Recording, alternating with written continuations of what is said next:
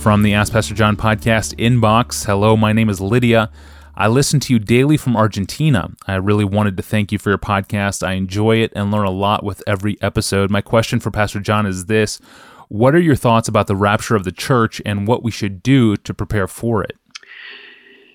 I wrote a piece about this a long time ago with a lot of definitions and um, arguments that, that you could check out at Desiring God website. But so let me be brief here. The rapture refers to the rising of the church to meet the Lord Jesus in the air at his second coming. So here's a description of it in 1 Thessalonians 4:16. The Lord himself will descend from heaven. This is the second coming. Will descend from heaven with a shout, with the voice of the archangel, and with the trump of God, and the dead in Christ, so all your all your dead friends who are believers will rise first, and then we who are alive and remain shall be caught up together with them in the clouds to meet the Lord in the air. And so shall we ever be with the Lord. That's what is referred to as the rapture, the, the word, word rapture to be, be snatched up or snatched up into uh, the clouds. So, my first thought about the rapture is that it is true and wonderful and encouraging. Uh, in fact, Paul concludes that paragraph in 1 Thessalonians 4 with these words, verse 18. Therefore, encourage one another with these words. Encourage one another with these words. He's coming. You can be caught up to meet him, both the dead and the living. You won't miss out if you've died, and you won't miss out if you if you're alive. You'll be caught up and and meet him in the air. Just like he ascended on the clouds, you will rise to meet him in the clouds. He's coming, and whether we are alive or dead, we will live and rise and meet him. And so be encouraged. We're going to be a great assembly of worshipers. In fact, according to Second Thessalonians we're going to marvel and exult in his glory at that moment. It says in uh, 2 Thessalonians 1:10, he comes on that day to be glorified in his saints and to be marveled at among all who have believed. Human beings were made to marvel. And never have we marveled in this life like we will marvel on that day. This will be the great climax of all our Christian hedonism. We, we will experience our greatest joy in marveling the way we were finally made to marvel. And Christ will be magnified in our marveling as never before. It will be a glorious consummation of history. Now, the question that conservative evangelicals have raised over the years is does this event of rising to meet the Lord in the air, does it happen after or before this season of great tribulation at the end of the age that Jesus refers to in Matthew 24, 21 and Revelation refers to in Revelation 7, 14? Do we rise to meet him and get taken away from uh, the earth for seven years of tribulation, which we skip, waiting in heaven, or do we go through the tribulation and exult in his coming at the end of history to destroy all his enemies?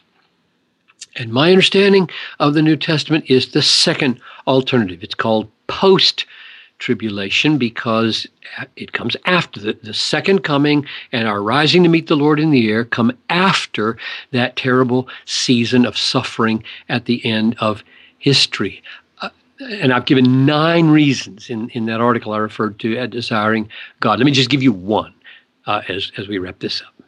Um, the, wording of Second Thessalonians 1, uh, 5 to 9 is the key. Here's, here's what it says your suffering, so the, the Thessalonians had been suffering, is evidence of the righteous judgment of God that you may be considered worthy of the kingdom of God for which you are also suffering, since indeed God considers it just to repay with affliction those who afflict you and to grant relief to you when you are afflicted, as well as to us, when the Lord Jesus is revealed from heaven with his mighty angels in flaming fire, inflicting vengeance on those who do not know God and on those who do not obey the gospel of our Lord Jesus. They will suffer the punishment of eternal destruction away from the presence of the Lord and from the glory of his might. So, here's my conclusion from, from those verses. Um, it seems clear to me that Paul expects believers on earth to get rest from their suffering at the same time and in the same event that their enemies get punishment, namely at the revelation of Jesus Christ. So let me read that part again. God considers it just to repay with affliction those who afflict you, that's one, and grant relief to you who are afflicted, that's two. And when does when do both those things happen? When the Lord Jesus is revealed from heaven with his mighty angels in flaming fire. And that revelation of his mighty angels in flaming fire is not the snatching of the Christians out of the world and taking them away for seven years and coming back seven years later to do that kind of punishing work at his second coming. So I think there is only one second coming, not two stages, but one, and it happens after the church goes through that period of suffering and affliction at the end of the age. So, my answer to the question of how to prepare is uh, pray for the Lord to come this is what we long for. This is our great and blessed hope. We want the Lord Jesus to come. Let's pray. Maranatha, come, Lord Jesus. And the way to get ready for it is to trust the promises of God, to turn all our sufferings, we're, we're, not promised to escape suffering, to turn all our sufferings for our good, and then be about the will of God so that when He comes, He will find you faithful at your appointed task. Yes, amen. Come, Lord Jesus. Thank you, Pastor John. And thank you for listening to this podcast. You and thousands of other listeners tune into this podcast every day from America, Canada, Australia, Argentina, and all over the world. And we are honored by that. So thank you for listening. If you've found this to be a helpful resource for your Christian growth, we encourage you to consider telling others about this podcast. If you listen to the episodes in the free app, you can email and share individual episodes from within the app. Look for that box with an arrow in the top right corner.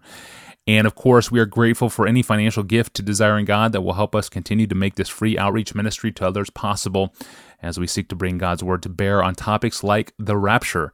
Financial gifts can be given online at desiringgod.org. Look for the button that says donate. It's the gift of listeners like you that financially support this ministry. So thank you for making this podcast possible as you support the work of Desiring God. I'm your host, Tony Reinke. Thank you for listening and thank you for partnering with us. We will see you tomorrow.